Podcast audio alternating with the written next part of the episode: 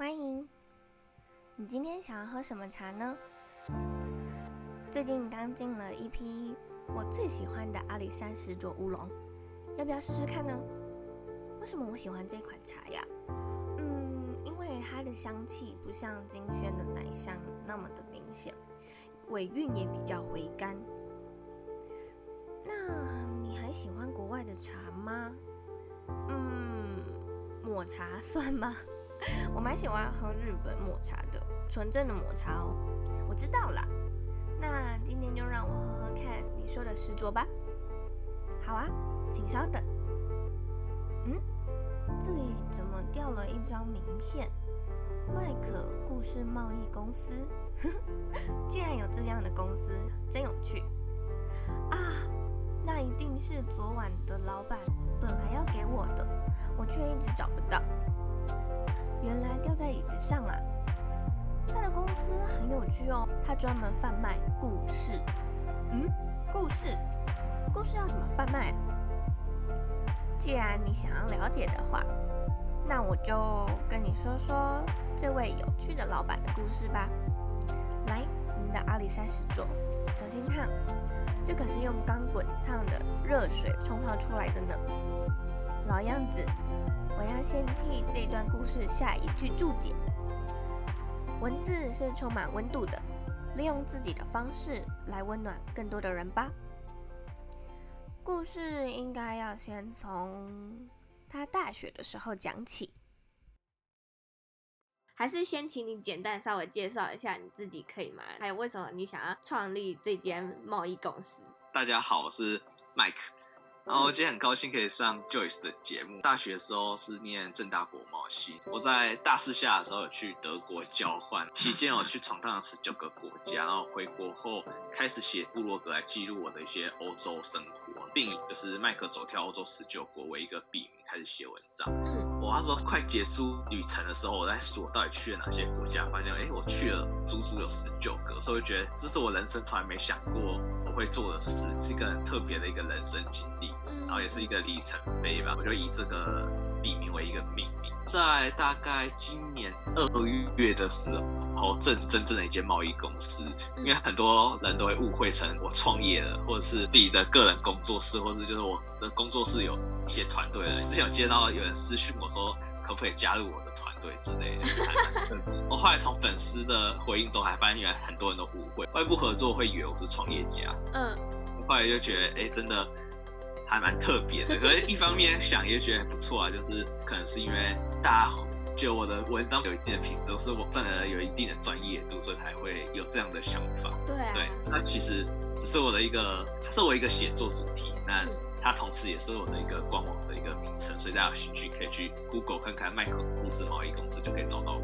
好，那你为什么当初会想要去德国做交换学生？刚刚有提到，就是我是国贸系的学生，其实我觉得在国贸系真是我们整个商院交换比例最高的，我印象中大概会五到七成，在大学四年中通常都会有出去交换的经验。那一般商院就以我们学校而言，大概五成或者五成以下，嗯，但就我觉得大家就平均快五成啊。所以我觉得国贸系真的是出去交换的比例真是特别高，我觉得一部分在那样的环境下，自己也会想去交换看看，而且。因为觉得透过交换学生，其实你可以用很便宜的钱，还有时间成本，就可以去国外，可能待个半年到一年，所以我觉得也是很划算的一个机会吧。所以我那时候有申请。可是如果说我要去欧洲交换，这倒是我从来没想过的事。对我来说，德国其实是很大的意外。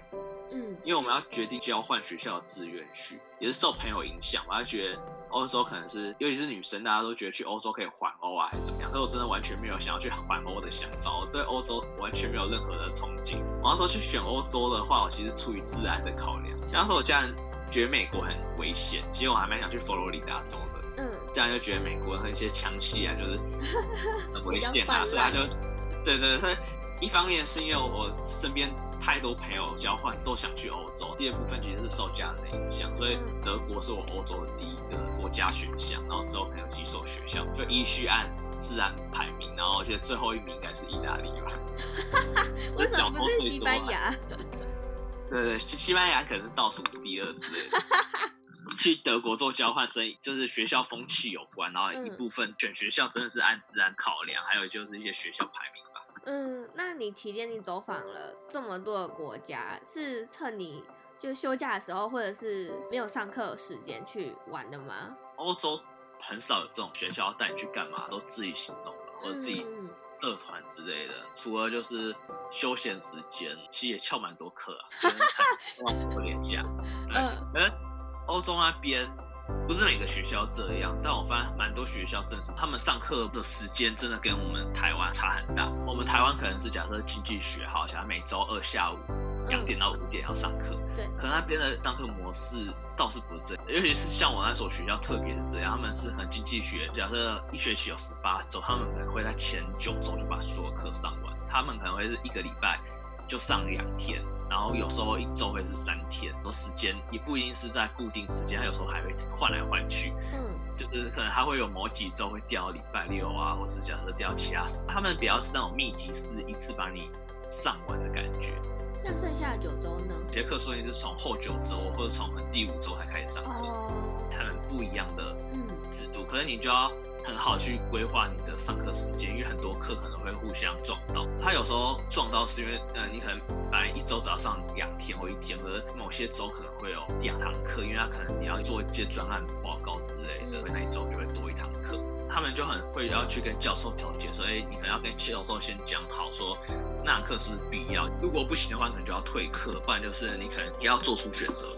有这样的制度，其实因为他们很多教授是 yes，像我有一堂课，那时候我修好像是资产管理的课、嗯、portfolio 什么的，那堂课就是在礼拜六上，然后一次上就是一整天，从早上大概九点上到下午。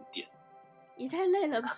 而且他们是不太休息的，他们的休息是可能一次休息个二十分钟，他们没有所谓是什么整点一到就可以休息十分钟。可能是老师觉得教到一个段落，他可能上到十一点，说：“哎，那大家现在休息个二十分钟吧。”他们考试其实没有很多，他们比较是那种发表会，好特别。对，对，时间管理那时候就异常的重要。可是我觉得去了这么多国家，大概有可能三个面向可以分享吧。嗯，第一个就是课业上，大家或者父母可能比较会关心的地方吧。嗯、上课前他们其实蛮积极做一些相关准备，就是很事前阅读的部分。因为像我那堂课上课，老师是不会说第几章要干嘛，这个概念是什么不会，他是事先把课程内容都录影完。上课前你要按照他的进度把那些影片看完，然后上课的时候他可能就直接问你说。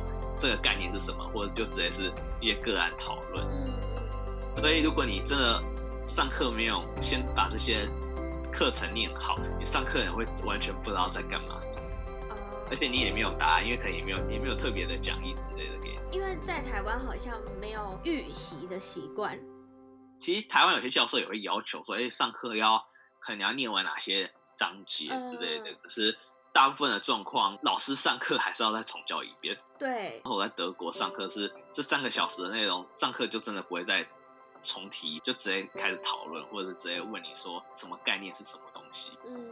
那时候我觉得是让我蛮冲击的，就是学生对上课的一些事前准备，真的做的还蛮足。嗯。第二个，我觉得时间管理上，那时候我非常佩服欧洲人，尤其是我从室友身上学到的事，就是 play hard 跟 study hard 的 核心。Oh, 对。那我觉得在亚洲还是只是一个口号。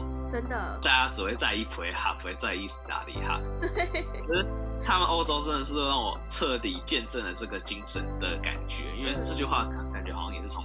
欧美流行回来的，嗯，他们很多 party，你没事要办一个 party，有节日的时候也要 party，然后你期中考前也要办 party，因为你要认真准备啊，就可能期末考前一周要办一个 party，然后期末考隔天又有一个 party，天哪！然后连生日的时候也要办 party，没事的时候也想找大家来喝酒办 party，就他们各种 party，嗯，可是这些 party 通常真的也是很晚，可能台湾。大学生的日常生活啊，就是看电影啊，就有些人会跑夜店，而大部分人都是很十二点前就结束大部分活动，就像电影然后吃饭之类或者一些娱乐。可是没有，他们的生活真的是都会到晚上三四点。可是让我很佩服的是，他们即使喝酒或者玩这么累，他们隔天还是会准时去上课，不像台湾天天去夜店，可能隔天就翘课。而且他们是真的是有做准备，他们不是上课跟你乱讲之类，他们是老师问问题，他们还是会很有精神的去举手回答问题，功课也会准时交，因为对他们说这是你要自己做好的事，不是因为你出去玩然后就没有去交功课或者你去翘课，这是我非常佩服。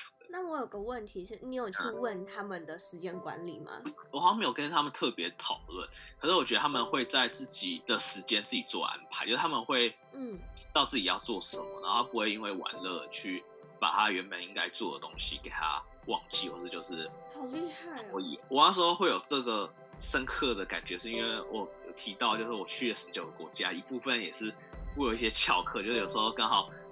一到五可能只有礼拜三有一堂课，我就很翘礼拜三的课，我就会变五天整天，连续五天可以玩。可我后来有时候发现我玩回来就觉得哦，真的好累哦，隔天要上课好痛苦哦。就是有时候出去玩一周之后，然后隔天可能会有那种一整天从早送到晚的课。可我发现他们也是这样，可他们却可以把事情好好的做完，所以真的是很佩服他们，就是 study hard。有时候他们真的在图书馆，他们一待就真的是待一整天，就他们有二十小时开放的图书馆，就是全教自己，然后。他们真的会可能从早啊直接读到凌晨，这是真的。好可怕。然后他们对，因为而且因为他们欧洲其实呃没什么餐厅，就是或者很贵，学校附近就没什么吃的，所以他们真的就是带自己的三明治或带自己做的东西，就可能会带两餐的份。会不会是因为国家的关系？好像德国比较拘谨的一个国家。我觉得还好，我觉得欧洲其实都。玩的会真的会玩的比我们熊，认真起来也是很认真。那所学校德国学生其实很少，欧洲学校都有规定，就是你在大学四年一定要去国外交换，非自己国家去欧洲国家也可以，就是你要去那边可能读一一年之类的。他们签很多双学位，所以我那时候很多室友在那边，他们加拿大人或法国人，然后和他们来德国念双学位，就是在加拿大念两年，在德国念两年这样，所以他们课业其实一点都不会说比较轻。好厉害！不论是时间管理，或者他们的决心，我、哦、玩很凶可以，但我读书也是要，可能他就要读到凌晨好几点，然后把它念完。嗯，文化上也对我来说是一个蛮大的冲击，或是体验吧。因为我觉得在亚洲其实不太重视文化或者艺术方面。对。但我觉得在欧洲真的是很重视。那我会有这样体验，是我到各国其实都会去一些博物馆，他们对学生。真的是各种补助，尤其是法国，就是你只要有学生证，基本所有法国的博物馆都是免费的。欧洲的博物馆费用其实蛮贵的，就是可能一张票就要一两千块台币。其实，在其他欧洲国家也很多那种半价优惠啊。然后印象很深刻的是，我那时候在维也纳，说和我朋友在讨论要如何买 pass 券，就是可能交通的一些 pass 啊，或者是在博物馆可以打折。然后因为他们欧洲那种 pass 券都蛮复杂，就各种方案都有。然后后来研究到最后发现。根本就不用去研究，因为一张学生证就是最好用。像在台湾博物馆啊，很少人会借导览机，通常是外国人，我觉得。对。可是我觉得在欧洲，其实导览机通常包含在门票里。你要买这个门票，你那你就一定要去租导览机。大部分就是你买门票进去前，他就会发导览机给你。另外租借通常价格也很便宜，就是你可能一张门票一千块，可是你租借导览机只要一百块就好。所以我觉得透过那样的方式，因为都觉得。我来欧洲，而且因为我是交换生身份，我不是去旅行，我可以在罗浮宫待整整一个上午，或者我可以待一整天，或者我今天觉得逛不够，我隔天再来也没问题，因为我时间就比较弹性。好好哦。对，可是我听那些导览机，我真的才真正了解，就是可能各国的一些文化，或那些画代表的意义，或是画家背后的一些故事是什么。他们这种教育或这种文化，真是从小就开始培养。后来觉得。长大后为什么他们可以，法国人可以跟你聊很多文化的东西啊，或者可以跟你聊红酒？我后来觉得那真的不是在装逼，后来是真的是从小开始培养的技，他们话题能力真的是超强。然后我忘记谁讲过那么一句话，好像是说，当你一无所有的时候，你就只会剩下文化，尤其你在。异乡的时候，别人什么都不认识你的时候，他会从你的一些文化，就是你可以谈吐什么东西出来啊、呃，生活表达就是代表你可能文化的意涵，我就觉得哇，真的是印象很深刻。嗯，你说你现在有一个正职工作嘛？嗯，对。那这个贸易公司是你的副业，它算是你的斜杠的身份的一环吗？其实，在讨论斜杠身份，或是可不可以透过斜杠来赚钱，对。之前我其实更想讨论到底什么是斜杠。哦，对，因为我觉得很多人会觉得写作是我的一个斜杠身份，或者麦克福斯贸易公司。嗯，那更贴切，其实我目前还是觉得它只是我的一个兴趣，但它因为我最近比较有稳定产出，它慢慢有往斜杠这方面来走。嗯、可是我觉得很多人会贴上，就会或认为我是斜杠，只是觉得呃，因为你有在做工作以外的事，然后并且很达到一定的一个成就吧。像我身边的朋友，主要会觉得我是可能金融业斜杠，然后我的文章还登上蛮多数位媒体的。嗯，对，因为我觉得斜杠这个词感觉好像到处都可以用，然后有些人会觉得斜杠好像是副业，有些人觉得比较不好，可能觉得它只是个打工。所以我后来就查一下，到底斜杠的定义是什么？这个词是从国外的一本书叫《斜杠青年》slash 中定义出来，才会有一个很流行斜杠这个词。最主要的一个核心价值是，你能够拥有多重职业和身份的多元生活，同时是律师，你也是个记者，或者是你白天可能是个服务生，下班后你是个美食部落客这样。那我自己的定义是，你的第二身份有没有人愿意会为了这个能力而付钱买单？那我觉得这才是叫斜杠，但我觉得还是称得上兴趣而已。因为像我之前有认识一个工程师，然后他可能说他是平斜杠平面设计师，就是画图。可我发现他图其画的还蛮烂，我觉得这只能说他的兴趣，他应该画的没有很好，然后没有人会愿意请他来当可能平面设计师，因为他 coding 很强，他可能会跟雇主会讲说，哎，呃，平面设计我也可以。可我发现雇主其实蛮不满意他这一面的能力，然后我也想，他如果有一天他去面试，不是以工程师身份，而是一个平面设计，就是可能画图或者想要美编好，我觉得他入学机会很低。所以我就觉得他那个不是他的一个斜杠，或者是一个他的能力还不够，这只能说上一个兴趣而已。尤其是现在的年轻人或者大学生，非常鼓吹斜杠这个词，可大家其实不太了解这到底是什么东西，所以大家都会一直说我是斜杠，尤其是我可能是 IG 布洛克，或者说我是美食部落客之类的，或者我是 YouTuber，可是他其他影片就真的剪得很烂。又或者就也没有人看之类的，其实斜杠可能还是有一定的能力才会成为一个斜杠，不然我觉得应该就只能说是兴趣而已。所以我觉得斜杠是一个很高大上的词，就感觉好像很厉害。嗯，因为我自己的定义是这个身份有开始帮你赚钱了，就可以称为是斜杠。一小段广告时间，你也想要了解 Podcast 市场，利用音频建立自己的个人品牌？并且开始利用音频帮你获利吗？现在 Joyce 正在筹备一堂系统式的线上课程。课堂第一单元，我会教你如何找到自己适合的主题以及适合自己的主持方式。第二单元，我会教你如何找到自己的利基市场，以及找到自己的风格。第三单元，我会教你如何开始录制音频、剪辑音频，上架到各大平台上。最后，我也会教你如何邀请受访者，远距录制时需要注意的事项，以及如何行销自己的音频节目。你只要在资讯栏的地方点选六月一号到六月三十的限时活动预购价，就可以申请加入喽。广告结束，那么回到节目里面吧。你拥有这些身份，那你自己的时间安排的方法有哪些呢？时间方法有两种，以日或是以周来做一个规划，我叫它四象限工作法。对，四象限工作法。然后另外一个则是最近非常热门的时间管理方法——番茄时钟法。因为我之前就知道，我大一的时候有一堂创业课，我就知道这个东西，嗯，而我没有特别在用这个方法。可我最近又重新用这个番茄时钟，而且它可能最近。有比较多理论或者一些架构去使用它，所以我最近用它方法，我也觉得真的超好用，就很适合一个专案或是一个工作项目的规划，觉得就很适合用番茄工作法。那番茄工作法是什么呢？核心是你每工作二十五分钟就休息五分钟，工作四个番茄吧，还是五个番茄，大概就是一百分钟，一个小时左右。它的系统会叫你休息十五分钟。核心的价值就是你要适当的休息，因为我是那种。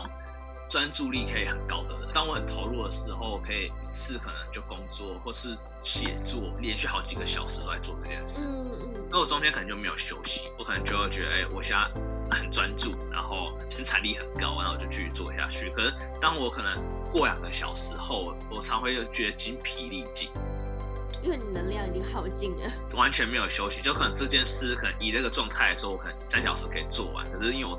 太投入，而且我中间没休息，这样觉得很像马拉松一样吧，就两个小时就精疲力尽，剩下的最后一公里其实是跑不动。透过番茄工作法的话，我觉得很适合我这种人，就是。真的，我二十五分钟后，我就会告诉我自己要休息，不论是上去个厕所啊，或是稍微走一下啊，会做一个间隔，而且五分钟其实真的超级短的。这个适当休息真的对你可能要工作一整天啊，或者对远距工作者，像我一样就是工作狂倾向，然后就是会一次把东西想要做完的，真的是帮助很大。嗯，而且我觉得它第二个优点是它可以把时间。具体化，时间是一个蛮抽象的概念。对，用番茄工作法，我觉得你很可以掌握你自己的工作节奏。就像我写文章，我可能会觉得有时候，哎、欸，我应该一个小时就写完，而实际上我可能会花三个小时来写完一篇文章。之前就觉得花的比我预期还要久，可是我用番茄工作法之后，我可能就知道，哎、欸，我可能写二十五分钟，因为它会跳出来就说，哎、欸，该休息五分钟喽，然后我就知道，哎、欸。让我过二十五分钟，我竟然只写了一百个字，或者我可能一段都还没写完，嗯，就会你很可以掌握你的工作进度的一个概况，就是你感觉到二十五分钟稍微检视一下，而且之前你可能会觉得你写一篇文章，或者你像 Joyce 剪一个 Podcast 的音频，可能剪一两个小时，而你用番茄工作法，你可能会变成是，哎、欸，我剪一集大概要用四个番茄的时间，我觉得是一个突然变成一个很具体的一个时间换算。那四象限工作法是我，而且我现在也是很喜欢这个方法，尤其是我之前在考大学的时候，每周不是倒数只考倒数一百天啊，或倒数多久的那一种，你可能每天都有一些进度要念，不论是补习班给你，或是学校的安排，或者你自己安排的，所以我就会画一个四象限，然后可能上面是写紧急啊，然后下面写不紧急，然后右边可能写重要，然后左边写不重要，所以我就。可能会想一下，就是我要做的事情，然后就会把它分别。天开始之前，我就会分别填入哪些事情是紧急又重要，可能就建议一定要做完。然后哪些事情是可能重要但不紧急，那可能也是优先做。然后那种不重要不紧急啊，你就把它放那边就不理它。如果那天工作效率很好，你就可以去把它一起完成。可是如果真的做不完，就可以把它延后到可能隔一天啊，或者晚一点做。同时，我觉得可以搭配 Trello 这个工具，其实你就可以移来移去，或者就是比较 fancy 的方法，可能比较传统，像我有很多废纸的人，我直接用手画，这我觉得也可以。我之前有听说别人推荐用这种方式，但我自己还没有实际的去操作过，因为我现在我还在研究子弹笔记。哦，了解。对，所以我可能子弹笔记玩一阵子之后，会想要试试看的这种方式，就是用四象限工作法。因为现在我要做的事情几乎都是跟我的品牌有关。那我每一天，比如说礼拜一就是要产文，然后做 IG 贴，礼拜二可能就是剪音频，所以就会有这样的安排。但是因为我看也有他是说，你一天只要规定自己做三件事情就好。但是我发现。我都一定会超过三件事，嗯，那可能有时候到了晚上九点，就说什么我才做完两件事，今天可能只要做五件事，但是我可能只做完两件，然后我就会急了，就 我还有三件事情要做，这样，对，还在想说要不要试试看，就是用你的这个四象限的工作法来看到底哪些是要先做，可能会比较花时间，这个可能就要先做，比较不花时间，但是又是重要，可能就是次要再来做。嗯，对，因为我觉得那个四象限工作法，它的优点是帮你决定工作的先后顺序。嗯嗯嗯，就是让你很快就可以掌握，就是你。呃，手上的专案可能有哪一些要做？那番茄时钟法则是在时间工作上效率可以有提升，然后还有对进度的掌握也蛮方便。我有看你跟乔西采访的那一集啊，然后你有分享到，当你拿下名片，你还剩下什么？我看到这个的时候，我我第一个直觉反应是墓志铭。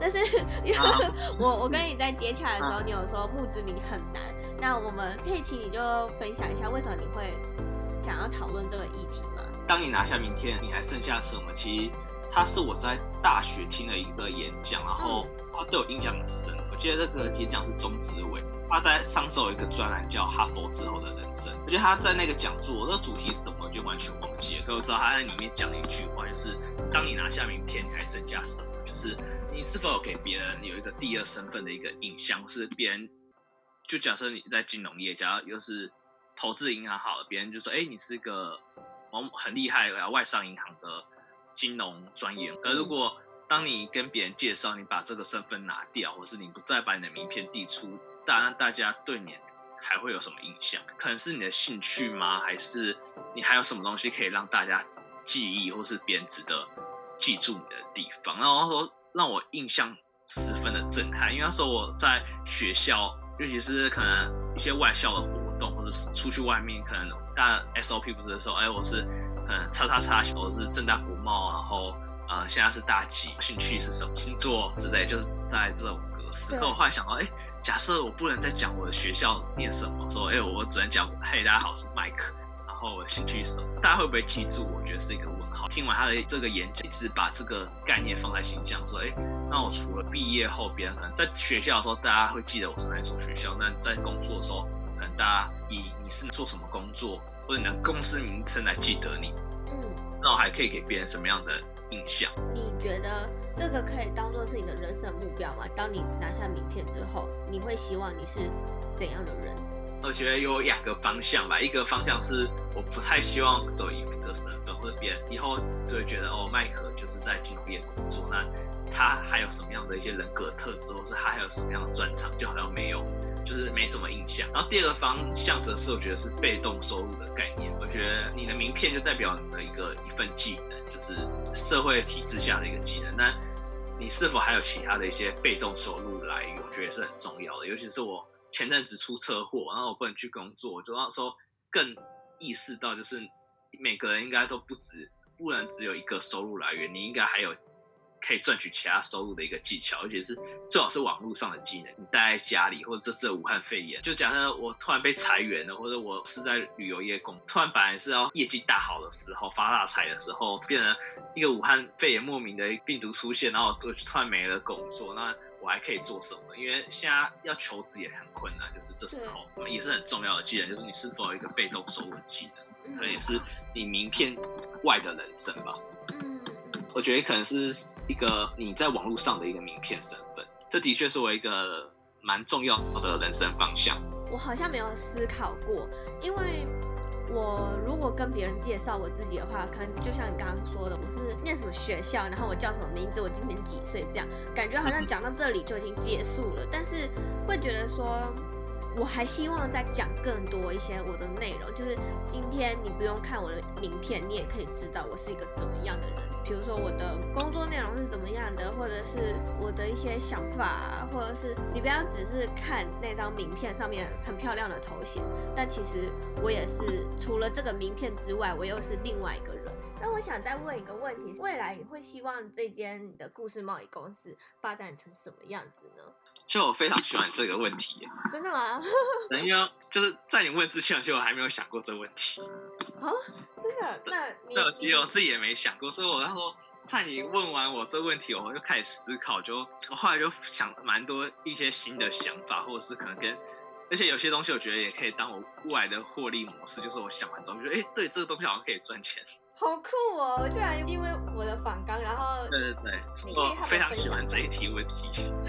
那你可以和我分享一下吗？你想到了什么？啊，这个其实也是我未来的品牌的一个理念吧，嗯、就是。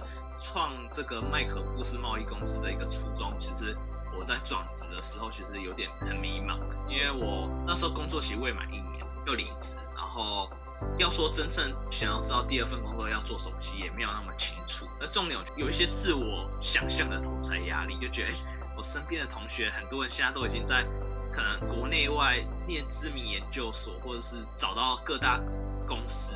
或各大领域发光发热，然后我自己却工作未满就离职之类的，感觉我自己很废，就是会有种自我相信。我在转职的一个过程中，还发现其实大家都有很多这样的问题，就是一些职涯上的烦恼，或是工作上不顺，你可能遇到很多恶老板，或者你进到一个不适合你自己的公司，或者是进去后还发现这产业跟你想象有极大的落差。可是大家遇到这种状况，其实并不会特别跟别人讲出来，网络上也很少这类的同事。所以，尤其是我之前在学校职涯中心，常常会分享那种，呃，如何在大学找到你的工作热情啊，或者是很多回学校分享的讲者，可能是他的人生感觉是 A B C，就是十分的顺遂，就好像他大学就已经知道要做什么，他工作也是一直往他的目标前进之类的。所以我觉得人生 A B，然后到 D，后来又跑回 C 的这种故事反而很少。所以我在转职的时候遇到非常多的一个同事是。他之前在星巴克工作，正职工作五六年，然后当上经理，可他后来却放弃那一份工作，然后他跑去一家新创，跟书有关的，太跳动了吧？对，很跳动，而且我觉得这技能应该也完全不相关。啊、然后重点是他有。跟我说他薪水被砍了一半。啊！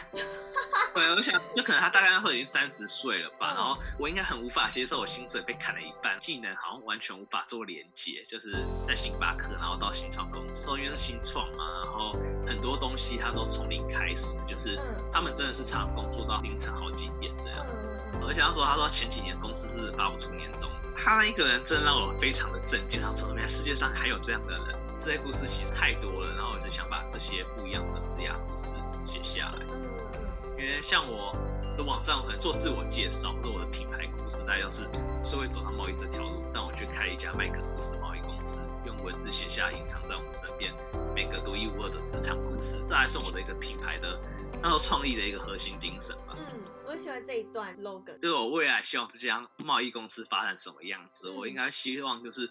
当大家对职涯迷茫的时候，不论你是大学生，或是你毕业几年，或甚至是你已经三十几岁、四十几岁，大家就会想到可以去麦可布斯贸易公司逛逛，找找更多一些职涯的可能性。不论是跨领域，或是转职，或斜杠，或创业，或是不离职创业也可以。四十岁再去念研究所之类的故事，我都想要提供大家对职涯各种想象。那我也希望我的文字并不是成为一个很 J.K. Rowling 或者什么大文豪，我希望我的文字 是能够温暖所有曾像我一样是亚迷茫的。我觉得很棒哎，我喜欢。好，那我们刚刚讲到了未来，我们来聊聊过去。嗯、就最后一个问题是，如果你可以对十年前的你说一句话的话，你会说什么呢？十年前我大概十四岁吧，然后好像是在国中的时候。所以那时候我就想，哎、欸，那我要对国中的自己要说什么话？对，然后会应该会对我过去的自己说是，如果你不知道你的兴趣是什么，那你就去多方尝试看看，因为你做了才会知道这个东西到底是什么，或者你到底喜不喜欢。那如果你想要去某个国家玩，就是你看到某个旅游频道，或者是你在杂志上看到一个国家感觉很漂亮，那你就去了解未来到底要怎么去那个国家旅行。那如果那时候的你想要交女朋友，那你就去多认识多一点女生，那你找多一点女生出去走走，而不是嘴巴一直抱怨，或者是说想交女朋友而已。这几句话应该是我想对十年前国中的自己说的话，很有趣哎。然后因为我国中的时候我是算念，嗯，几乎是男校，所以我觉得，哦，对对，所以我也会想对十年前自己说这件事。然后我是一种，我又是那种踌躇不定。然后好多思才后行的人，所以我就觉得，呃，与其想这么多，不如你要赶快去尝试看看，才知道这到底是不是适合自己。对，尤其是在那个年纪，假设是十四岁的时候，我们都会觉得说，多方尝试好像有点变成是不稳定，或者是不知道自己要什么。你去尝试过了，你才知道你自己真的喜欢什么，跟适合什么。嗯，没错，因为我觉得我十四岁之前，我不会觉得多方尝试是不稳，才会是二十几岁的烦恼。就对我来说，我觉得我是不太敢去做新尝试的人，就是即使那么年轻，对，所以觉得我应该是喜欢待在舒适的圈嘛，或者是我很喜欢将一件事做很好。嗯，就觉得我好像哎、欸、这件事不擅长，假设不擅长游泳，那我就不练。这种个性的人，嗯，对对对，所以我就觉得我自己应该要做更多的尝试。然后讲到旅游。国家，这是我觉得十年后的我竟然从来没有想过半年内我会去十九个国家，这是我真的是从来无法想象的，而且我真的去很多我自己也从来没听过的国家。对，有一次真的是我到海关还发现它是个国家，我一直以为它只是个城市而已。傻眼！但是我要交出我的护照，朋友都吓傻，然后说完蛋了，我会不会被扣留？我说我就过不去，我要不要立刻折返这样？啊，我还查一下这国家我们护照到底可不可以用，因为 太少台湾人去，所以也没什么分享。嗯，然后所以我们海关我们就很紧张的把我们护照交出去，然后 B、欸、OK 通过通过 pass pass，然后我就松了一口气。好险他是免签，如果你遇到签证的话，我再次体验到台湾护照的好用。一个完全不没听过的国家也可以过。如果有观众想要找到你的话，可以在哪里找到你呢？大家可以，呃，FB 或者是官网都可以打麦克故事贸易公司，应该就可以找到我的网站或者是我的粉丝团。好，再次感谢你今天愿意来一则茶室和我们聊聊的故事。我也很谢谢，就是可以，你问我很多问题都很有趣，也让我想我未来可以做什么。真的真的是很意外，就是我的问题可以帮助到你。这个问题帮助很大。好，谢谢你。好，谢谢。谢谢，拜拜。拜拜。听完今天的故事，是不是也开始思考自己拿下名片过后想要成为什么样的人呢？嗯对啊，这的确是需要好好想想的问题。哎，我今天还有点时间呢，我可以慢慢的走去上班。谢谢你的茶。那下周的故事是什么呢？这就是秘密啦。可是我可以透露，故事的主角现在是一位自由工作者。就这样，再多透露一点呢？不行。